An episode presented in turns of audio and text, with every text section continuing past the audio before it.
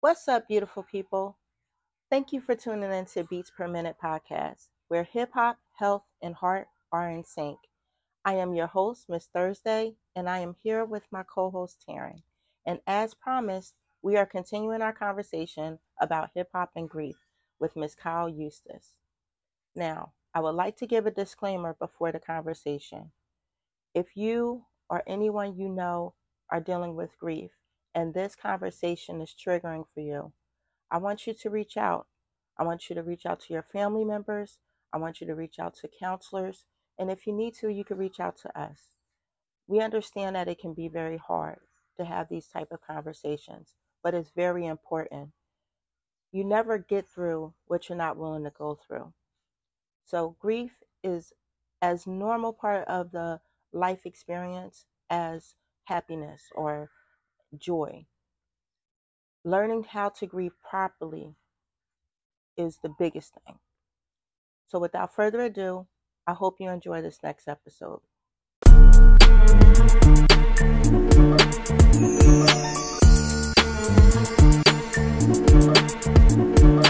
Bring that beat back. Clap your hands, do the beat, y'all. Clap your hands, do the beat, y'all. That beat, y'all.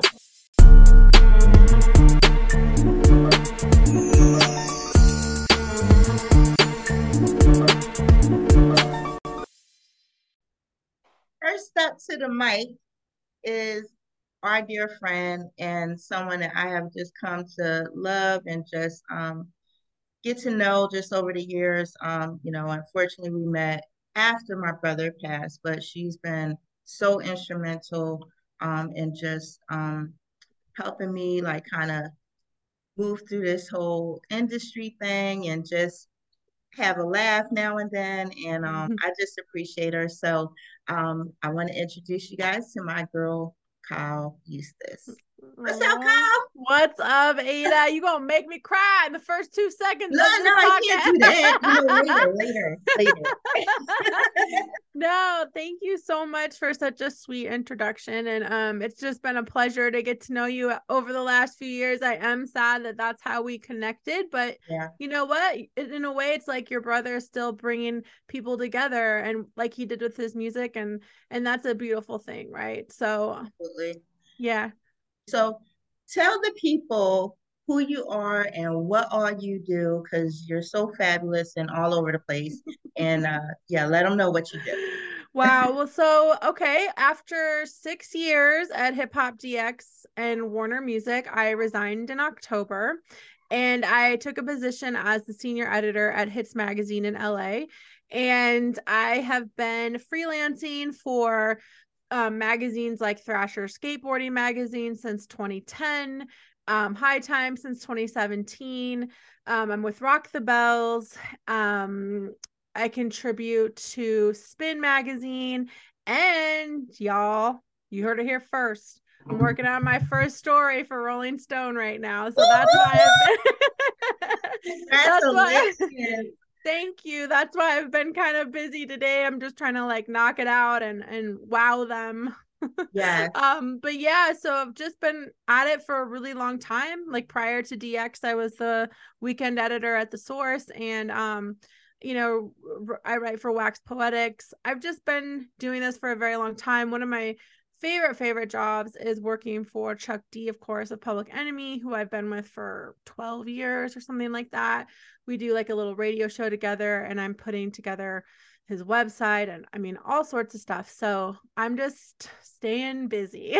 always, always. Mm-hmm. I saw earlier a couple things, but I won't get into that because I'm gonna let you be able to do your thing. Um, so on this first episode, we are starting it out with what does hip hop mean to us? Like, what kind of made us get into hip hop? And I know you probably kind of told that story, but just, you know, briefly mm-hmm. let the mm-hmm. people know, like, what brought you into the whole hip hop culture. Yeah, I mean, it's interesting being um a white girl from Omaha, Nebraska, you know, like in the middle of America where it was really hard to get our hands on hip hop early on. Um, I have Yo MTV Raps to thank for that. Um, I remember being a little kid, um, hearing Kris Kross for the first time, a tribe called Quest with Busta Rhymes, um, and just kind of getting a different feeling than I got from other music. You know, it was really exciting, it was new, it was fresh, but it wasn't until I think I was in fourth grade um when my dad who that he's a whole other topic but he's a musician as well right. and he brought out um licensed ill by the beastie boys. And i remember being like what is this? All i remember is that it made my mom really mad. And then and i was like all right maybe these guys are on to something. Um and i fell in love with the beats right away like the 808 the kick drums, like all of that just really kind of enticed me as a kid. And I Mhm. think too, like something about the irreverence. Like I went to Catholic school my whole life.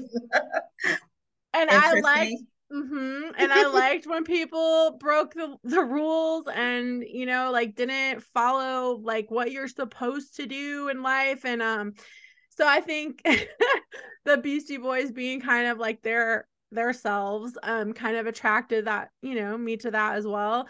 And so then um after that I started getting into like Tone Loc Young MC and um Run DMC so Yeah. that was really like my early introduction.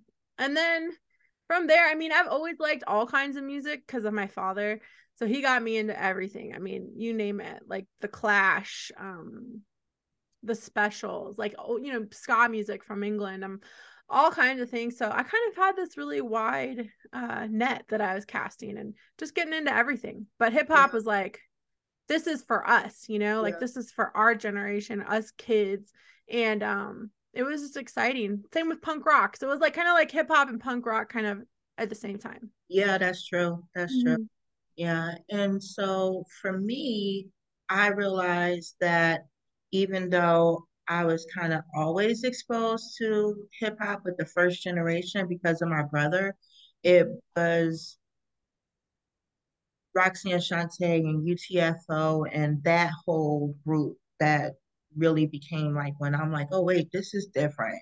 And Eric B. and Rakim was it for me. You know, Mhm. when Eric B. for President came out, that's when I became a hip hop fan. It was no mm-hmm. longer this is the music I'm hearing, but this is like the music that I want to hear, you know, Yeah. and so that's when it changed for me. What about you, Taryn? You know, we raised you well. I was gonna say, being your daughter. Listen, I was gonna say that. No, that would be. I would say that it was between ooh, you and my dad, just because, like, okay, so I would say one of the earliest songs I remember Mhm. is like "Best of Me" part two, right? mm, So that's Jay Z and Mya, right? right. And so then it became a thing where, like, I'm sorry. well, yes, okay.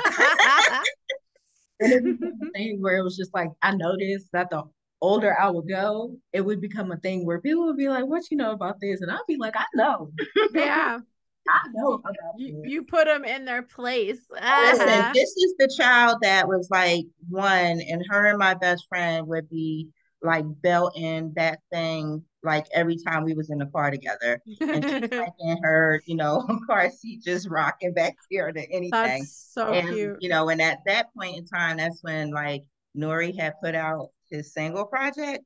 So like I was constantly listening to Super Thug like everywhere. And she was back here just dancing to it. Dancing a super thug. Yeah, you know. Oh my god, I love it. So it really, it really, it is like it's through the parents, right? And I feel like, you know, I was literally just on the phone, well, on a Zoom with DJ Jazzy Jeff, and I mm-hmm. asked him like, where did this start for you? And it was absolutely in the home. You know, he had five siblings and he was the youngest, and then his dad would play one kind of music, his other brother would play another kind of music, and that's really where you start to form your musical taste, you know. So that was that was actually even my story. You know, my mom was the church musician. So we, of course, was exposed to a lot of gospel. Um, Mhm. my oldest sister was into the more contemporary gospel, which at that time was like the Andre Crouches, the Clark sisters, um, you know, that level of music. And then my other brother, him and his girlfriend listened to, you know, like what was on the radio, the, you know, Mhm. the little older R&B and then what was kind of coming out. So like I was like, you know, really in love with like, you know, the Angela Bofills and Meli'sa Morgan and stuff like that. And then of course Collins was, you know, into hip hop. Yeah. And then my grandma was like heavy into country music. Like she loved country music. So we're sitting it. there, we're watching all of the, you know, like Oak Ridge Boys specials, and um, I can't remember the sisters that. That's but, better you than my grandma. She liked like Lawrence Welk. Do you remember Well, like see, my mom, when she wasn't playing gospel, she was like heavy into like what you would consider to be the elevator music. So I have a a deep appreciation for like Billy Joel and people like that, like that. I'm, you know, yeah. I was trying to actually, I was supposed to, I went to like a tribute band concert for the Bee Gees. I was so excited about it and it didn't work out. But anyway, that is hilarious. And you know what's interesting too is like just thinking back to different households. Like when I was at my grandma's house, there was the oldie station was always on. There was never a moment where it was just like silent. Like, my, and the same with my house, like my parents' house. My dad was always playing music, so there there was always something. And I'll be walking in the grocery store, and like some random song will come on. I'm like, how do I know the words to all of this? Like, I don't listen to this shit. And- but it's- yeah, mhm. but it's like somewhere, some you know, lo- somewhere I got exposed to it, and it just sat in my brain. Like I feel like most of my brain is song lyrics at this point. And it's it's really interesting because yeah, it's like you might not have heard a song for years, and then Mhm. something will remind you the beat it comes on, and like you're singing like lyric from lyric, like you've been you know listening to it like every day.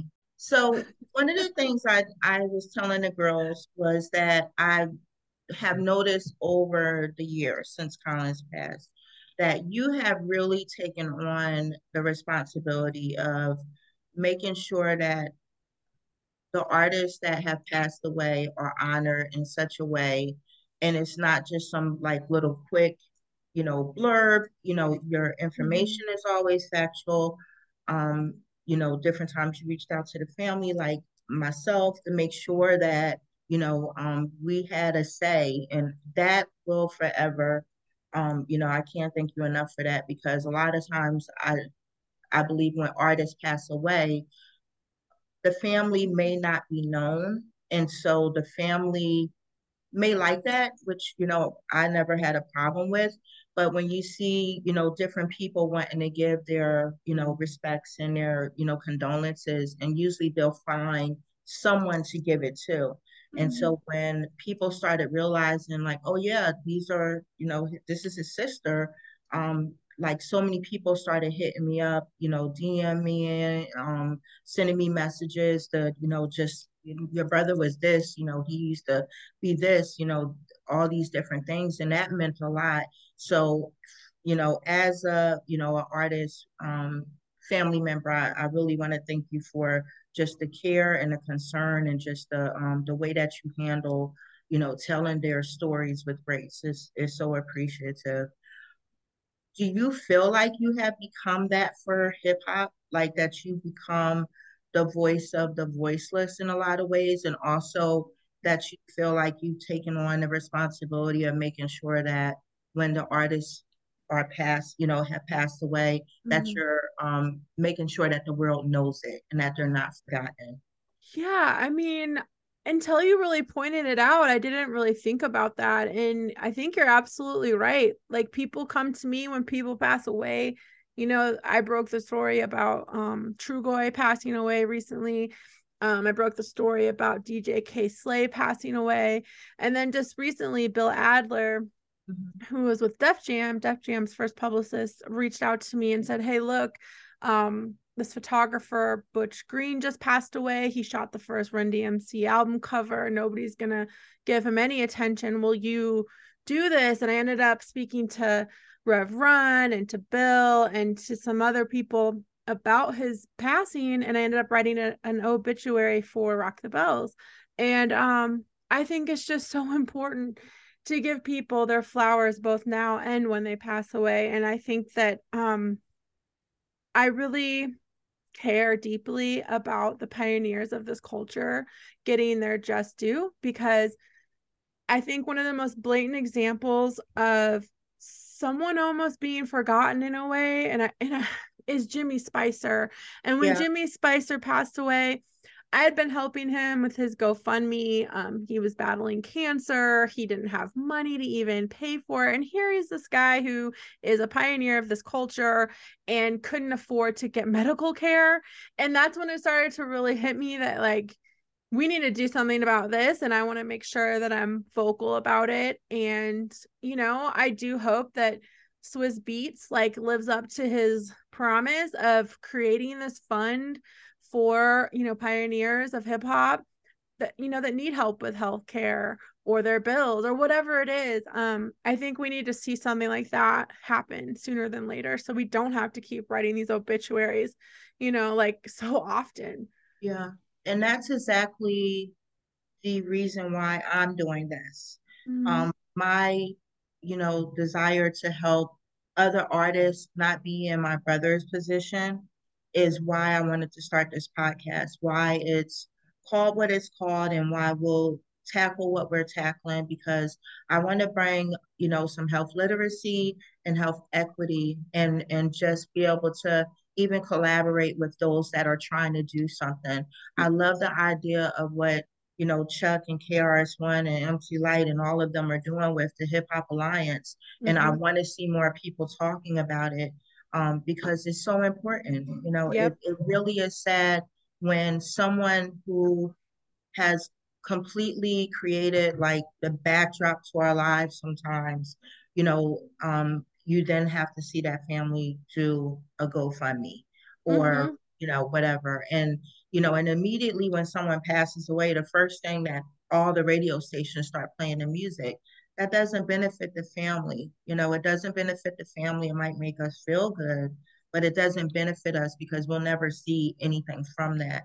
Yeah. And I, I, I was so sad because we talked about this. You know, when Dave passed away, like it was like, uh, you know, like that was. You know, De La Soul was like major for me, you know, mm-hmm. growing up. Like they were so different. The whole native tongues that whole situation was just like, you know, a breath of fresh air for me. And it was just cool to see people just be themselves. Yeah. And I was so excited when I saw that they, you know, have won and that, you know, they were about to be able to start mm. streaming. And then this yeah. happened. And I'm like, God, you know, mm-hmm. that's just, you know, it's it's just and let me tell you, I've been covering that story since 2019 and um Maseo and we've had so many conversations about Tommy Boy and I've done so many stories about it, been so vocal about getting their catalog back. And then when this happened, when they finally did, they asked me to write their bio at the top of the year. Like I could not have been more honored, right? I was so excited. 16 days before Dave died, I interviewed him yeah. 16 days. And it had been the first time we talked in, in years. We had such an amazing conversation about grief because as you know, you know, we've experienced it yeah. um with my mother and um he had lost his mother, his father, his brother, his cousin. I mean, just so much grief and they talk about it on their last album the song here and after with mm-hmm. um yeah. Gorillaz yeah and we really talked about that song so I'm skiing on February 12th at Winter Park, I believe, Colorado. I'm just get done. I'm going to sit down, drink some coffee, like chill. And I get the call. And it was a rumor at this point. And I was like, no, like this can't be true. Call up the manager right away. He doesn't answer, go straight to voicemail. I'm like, oh no, that's not a good oh, sign. good. Yeah. That's not a good sign. Call again, straight to voicemail. He gets he call he texts me back and he said, I'm gonna call you. And I said, Tell me, is it true? And he's like, What did you hear? I said, I heard this. Silence. And I'm Mm. like, oh man. So minutes go by. I'm like so anxious. I'm sitting here staring at my phone. And sure enough, it's true. And so I'm literally driving, my husband's driving. I'm driving down this mountain, typing away, trying to get the story out there, devastated because I know that in just a few short days, their catalog is going up, right? And Dave's not going to be there to see it. I mean, I don't know what kind of sick joke that is, but it just felt like the most cruel timing to me. And um again, I want him to be a person who gets his just due. I want people to know what a special person he is. And um and what he did for the culture. And I mean, obviously people know. You saw the outpouring of love, but like I cannot believe it. Yeah. I actually, you know, sometimes have a different thought process, right? Mhm. Sometimes I feel like he had did his part Mhm. and then it was time for him to go, but he Mhm. did what he needed to do for his brothers to get what they needed to get while they were here. And let me tell you, like, I don't know if he saw them on um what was it, Jimmy Fallon, but Oh, God, girl. killed. I set my alarm. I was like, I'm gonna be watching this when it happens. And yeah, I cried. I mean, I Yeah. cried. And I could see it's interesting because I said to my husband, I said, Questlove looks so sad right now. And it was like right before they kind of put the camera back on him at the very, very end. But then he like put on a smile. And then Mhm. sure enough, the next day, did I don't know if you saw his post, but he was saying, I cried like a baby. And I was like, I knew it because it was so moving and so Yeah. sad and so emotional. But um it's interesting you said that because I was told that my mother's soul contract was up and that like no matter what we would have done that she was going to die one way or another at that time. It was just her time. And um i- it's interesting that you say that. So like maybe that's right. Maybe Dave was there to help them get to where they needed to go and then they completed the mission and and he could go cuz he'd been sick for a long time. Yeah, yeah. Yeah. And um I know that for our situation and what Mhm. I've just come to accept about um, you know, my brother passing, I don't think a contract was up, but I think that he was ready. I Mm, think that he was ready, and I think that he was in a space in his life that he he was ready to go. You know, um, he had definitely, which, you know, of course, as my brother, we all have experienced a lot of loss in our family. Um, but I I just believe that where he was at spiritually, where he was at mentally, mhm. emotionally, he was, you know, he was tired and I think he was ready to go, you know, and I I realized that the older I get and the more people pass, the more you feel like your loved ones are on the other side versus this side, and you really get to, you know, miss them, you know. And Mhm. so I think that, you know, we'll never know till we're over there, but I definitely feel like, you know, in that situation, that's what kind of helped me kind of. It was like he did what he needed to do to get them to that space, and now that that part, that fight was over, he had did Mhm. his part. Maybe this is what this podcast is for right now is to show that it's okay to talk about grief it's okay to talk about death and i know like especially in hip hop like men especially are expected to be these very strong very you know like we don't show emotion type but you know what i saw a lot of tears being shed Mm, over Dave's passing and and it's it's okay. It's a beautiful thing. And I think grief should be discussed more. You yeah, know, with and you know what I we had those little grief groups and those were so invaluable at that time, you know? Like I didn't know who else to talk to. I was freaking out. yeah. And when you're going through grief, you know, a lot of people want to push you past you know, Mhm. and and and and with good intention, but until you go through it, you'll never get through it. You Mhm. know, I am on the other side of the worst of it, but there's still going to be days, you Yep. know. Um, we're doing this right now, and you know, and in you know a couple of days or whatever, we'll be going live on you know Colin's birthday.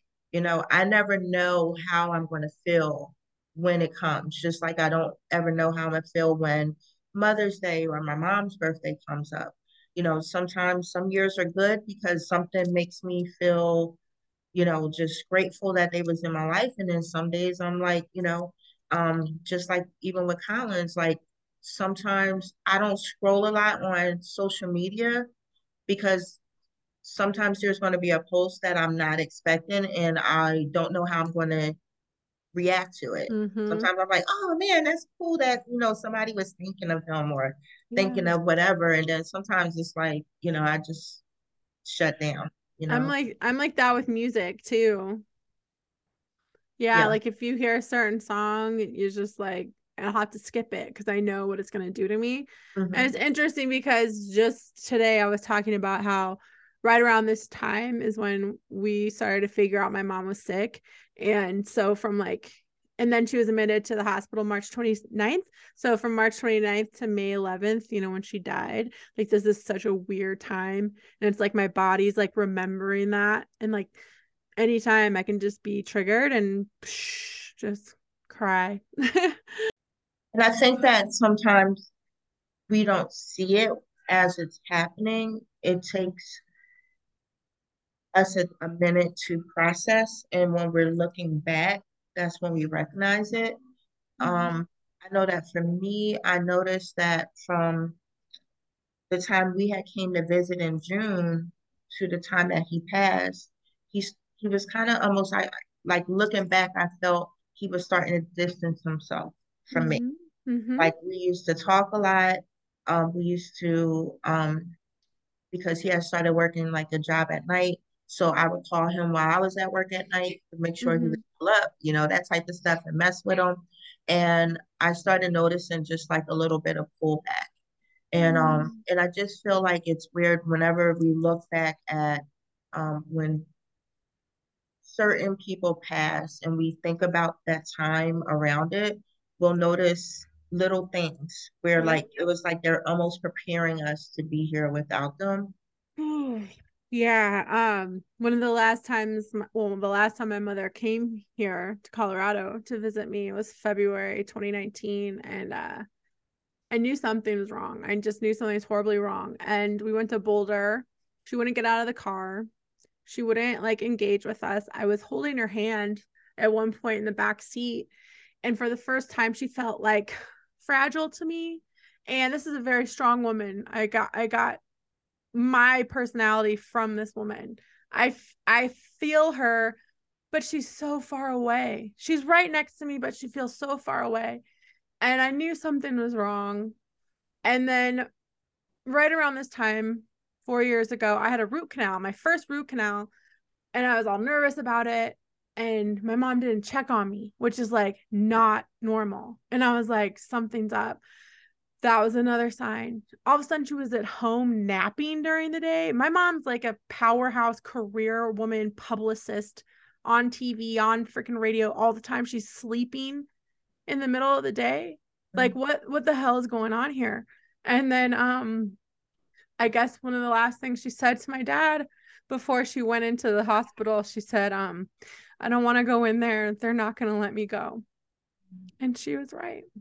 Yeah. It's like she knew, Yeah. Yeah. you know. And um, it's it's hard, you know, because I think that we start going through so many different emotions mhm. because then we're like, we should have, could have, would have, you know, all that stuff, and we can't. And I know that's what you're doing to yourself right now. Like it's for certain things are are shown to certain people. Because the thing that used to wreck me was at the time that Collins passed, I was working night shift. I had just stopped, you know, um, the RN program I was in had just completed. but we were still studying, getting ready for our boards. Mhm. I wasn't really on Facebook like that in the morning to notice that he hadn't posted. Mhm. So when I'm talking to Van Silk and Rahiem from the Furious Five and Rick Milan and all these people, and they're like, we knew something was wrong because he had not posted. And I'm like, I'm his sister, and I didn't know that. You know, I- I'm just going through life, like everything's okay. And then I get the call. But everybody else knew something wasn't right. Mhm. So I had to I had to really kind of go through Yeah. my thoughts and my feelings about that and was like, it's good that I didn't because I would have never I would have never made it. If you know, Mhm. I it, it it would have wrecked me, you know, just even the thought that something was wrong. Can I ask you guys something too? I mean, being related to somebody who is a hip hop legend, I mean, obviously he helped start the Geto Boys. Um, everybody knows him as DJ Ready Red, right? Right. but you guys know, you know him as Collins, you know. So like, how is it when people come up to you and they're like, you know, they don't know him, they're just like fans or whatever, but they're like, we miss him. You're like, you miss him. I honestly, because my brother was so big, like literally and figuratively. Mm-hmm. You know, he was such a big personality, a big guy, whatever, that even outside of hip hop, he was that person. People So when him. people, yeah, when people were messaging me, like I can't even tell you how many people I had to console over the phone. Like you were talking about men crying, like grown men was calling me boo-hooing on the phone when he cried when he died because they was like, you don't know, like I haven't seen him in this long, but we talked every day, and I'm I was sitting here like, how does he have time to talk to all these people? like on a regular basis, it didn't make sense. But you know, my brother mm-hmm. has real friends that he's never met in real life. You know, there's a, a young guy on Facebook that he met on MySpace years ago, and you could not tell me that this was not like his little brother because that's the type of relationship they have. Shout out to Roderick. This is the, this was his personality, you know. So I it's like, yeah, as the little sister, I'm like, no, you can't miss him like I miss him. But he was so many things to so many people that, you know, I'm I'm grateful and I'm thankful that we got to share him with Mhm. the world. world. Um, and that they got to really see who he was, you know, Did- beyond the Geto Boys too. Did you ever realize like when when your uncle is like famous, did you remember like picking up, up on that ever? the moment that I think they realized it because no, I'm okay, go ahead. Oh, you were. Okay. Well go ahead, Sarah. No, I did not. Like, of course, like one of the things I remember is just like, I don't know, every year we would get these birthday posts, right? Mhm. And we would be on his Facebook and we'd be like, oh, he about to get friend requests from people who have no idea. Like, these people, they love him, so they're going to try to be friends with us. And I'm like, I know these people. Like, so they're trying to get to you through like Yes. association. Oh It's like- man. what people don't realize is like he's very like overprotective. So Oh, yeah. he would be like, "Who's trying to add my niece? Who is trying to Good. Never like I never like DJ Ready Red is like a different thing that I've ever seen because Mhm. that's always Uncle Collins. Uncle It's always the uncle who would call us and he would do his Michael Jackson voice or he would call us And he was so good at it. It's it's sickening. It What? I do you have that on video? Do you have a I recording of God that? I did because he Oh he and he could go through multiple Yeah. personalities within one program. Yes. That's Okay, so, so awesome. he could do Michael Jackson, he could do hmm you know his Bruce Lee like you know it was and of course That's he was awesome. great at doing Darth Vader and different people but yeah he could flow through it you know if he had never gotten Um, into hip hop he could have easily did something in Hollywood Been- like uh, making Like a sound effects voiceover actor or something. Exactly. Yeah. so, Kyle, let me ask you this. With becoming this person who does take on the responsibility to make sure these stories are told, how does that take a toll on you? Because I know that's a big emotional load to carry. Yeah. I mean, that's a really good point. And I don't think that it really kind of sank in until Trugoy. I mean, to be honest, because what was weird about it is that I literally just talked to him, you know, and then he had all this stuff coming up. This year was going to be so huge for De La. And then all of a sudden he's just gone. And it was just like, God. And I keep getting very close to these some of these people and and I know that as time goes on, I'm going to start losing a lot of them. And it's, I've lost some really good friends already. Like, I don't know if you guys ever heard of Blackalicious before, but they're based in the Bay Area. And Gift of Gab was like one of my best friends. And um he had um he was on dialysis for like seven years waiting for a new kidney, right? He finally gets a kidney and then COVID hits, and then all of a sudden he's dead like just gone. And that one was really tough. And then my other friend, Wake Self, he did a lot of songs with um, Gift of Gab Zumbi from Zion I, who's also gone, by the way. Um, he was killed in a, in a drunk driving accident. And then it was just like one after the other. And um,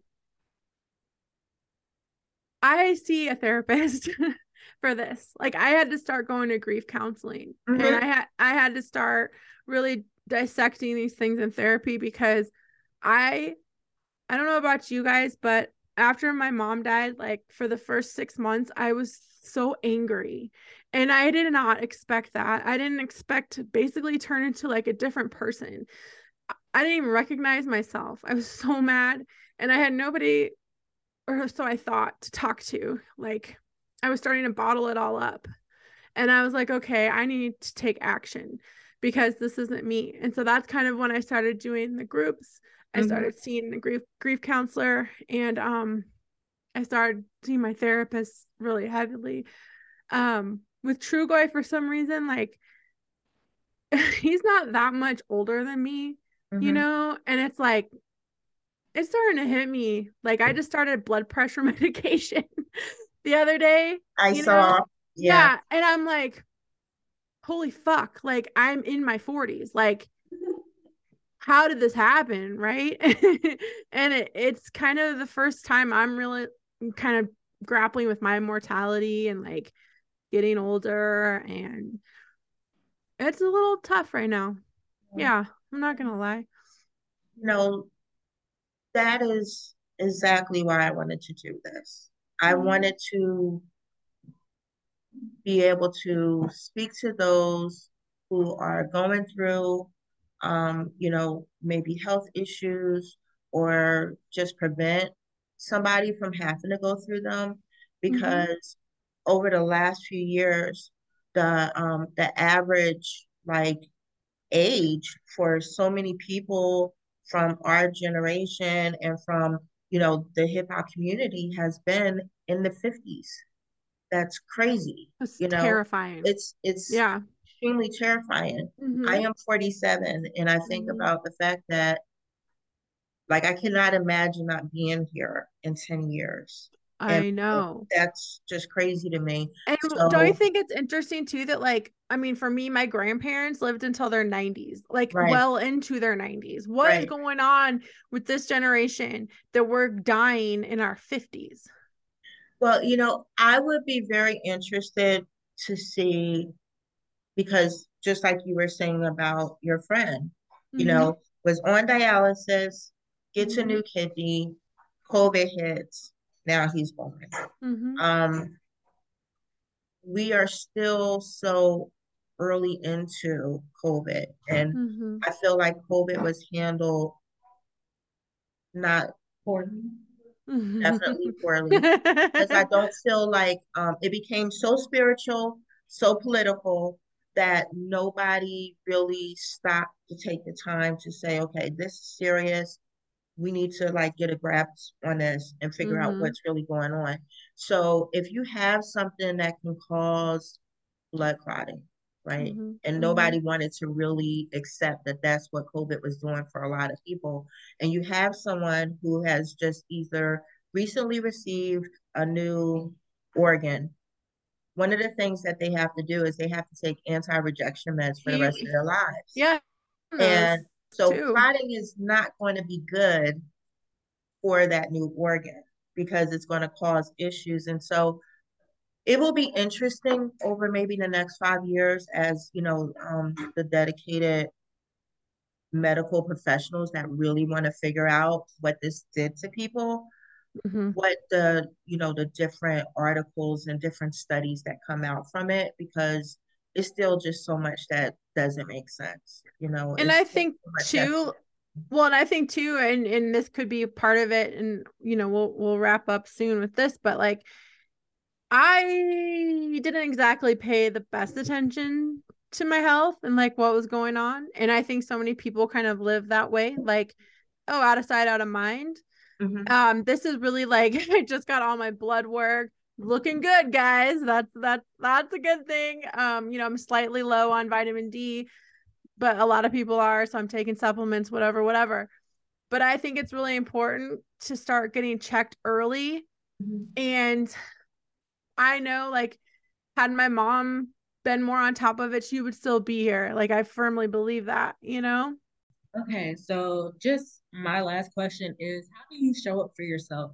Like in your own personal life, how do you feel like you show up for yourself? Woo. well on this new journey of discovery I have um, gotten myself a nutritionist, a personal trainer. I box four to five times a week. Woohoo. Um, yeah, I bike like hours uh, outside because I love biking outside. Um, I try to journal every day. The nutritionist and therapy, of course, but the nutritionist part is something I never expected to be so incredibly effective. Like I thought I was going in there and she's gonna be like, all right, you need to eat this many vegetables and this many fruits. No, no, no, no. It's like a whole other thing where she's helping me with the thinking around food, body image, you know, things that women go through where in society, you know, you're expected to look a certain way, but maybe you don't look that way. So you struggle, you know, and she's helped me so much. And that has been invaluable. Like, this is something I've needed to confront for the last 40 years, and I've been scared to do so. And so, yeah, I mean, taking, take getting my blood work, like, I did it and I got the results and I read them. I'm going to my doctor. Like, I mean, I'm finally caring a little bit more about myself. And, you know, this is a whole other topic, but I mean, I'll tell you, you know, I got sober in 2006. Mhm. Prior to that, I was a shit show. and I did a lot of drinking, I did a lot of drugs, and I am lucky I'm alive. And I had my gallbladder out in 06 as a result. Um, I almost died. And I don't take anything for granted anymore. And so I'm really trying to just be the best version of myself at this point while also caring for others. And um, I deeply care about you, Ada, and I'm getting to care about you because you're awesome already. and I love you and I want to like hug you. Um, but yeah, I just I I want to be there for the people who are there for me. And um I want to make it okay to talk about these things. I want to make it okay to talk about addiction. I want to make it okay to talk about mental health, Mhm. grief, death, everything that we're experiencing. None of it should be off the table. And um None of it's off the table here. So Good. anytime you want to have a conversation. yeah, we need to get those BPMs in. I so appreciate you, and you know that the love goes both ways. And you know, it's been so awesome getting to know you and just Mhm. being a part of your life and watching all the awesome things that you do, and you know, and just the random like you know, we could be texting, but then you're like, oh yeah, today I interviewed Ice T, or I'm to, you know, walk, like like what? But this is my homie. You know what it's, I mean? It's just my life, girl. It's just You my know? life. It's a day No, in the life. it's- It's beautiful. It's beautiful. But before I let you go, please mm-hmm. tell people how they can get in contact with you, how they can follow you, how they can support what you're doing, all the good stuff.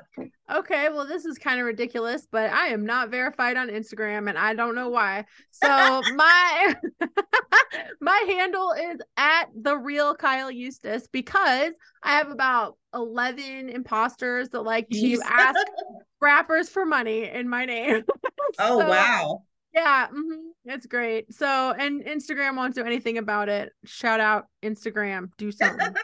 um, but yeah, I mean that's the preferred way, I guess, um, to get in touch with me. Um, I have over 12,000 articles on hiphopdx.com. I am currently on rockthebells.com, hitsdailydouble.com. I mean, you can find me everywhere, like where music is sold. No, just kidding. But yeah. Yeah. Dropping some beats. Yeah, Yeah. but yeah, that's that's it. That's me. Well, Kyle, thank you again for, you know, just giving up your time, for giving up your talent, for all that you do for hip hop, for all that you do for me.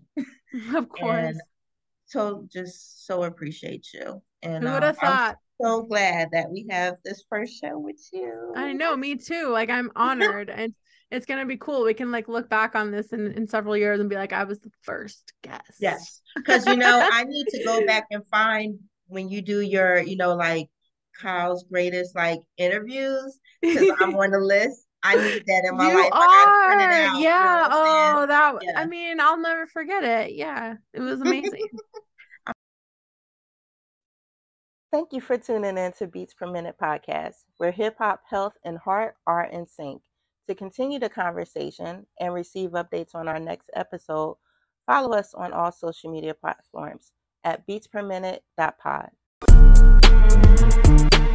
Hello, little sister. How are you? Very proud of you and your accomplishments.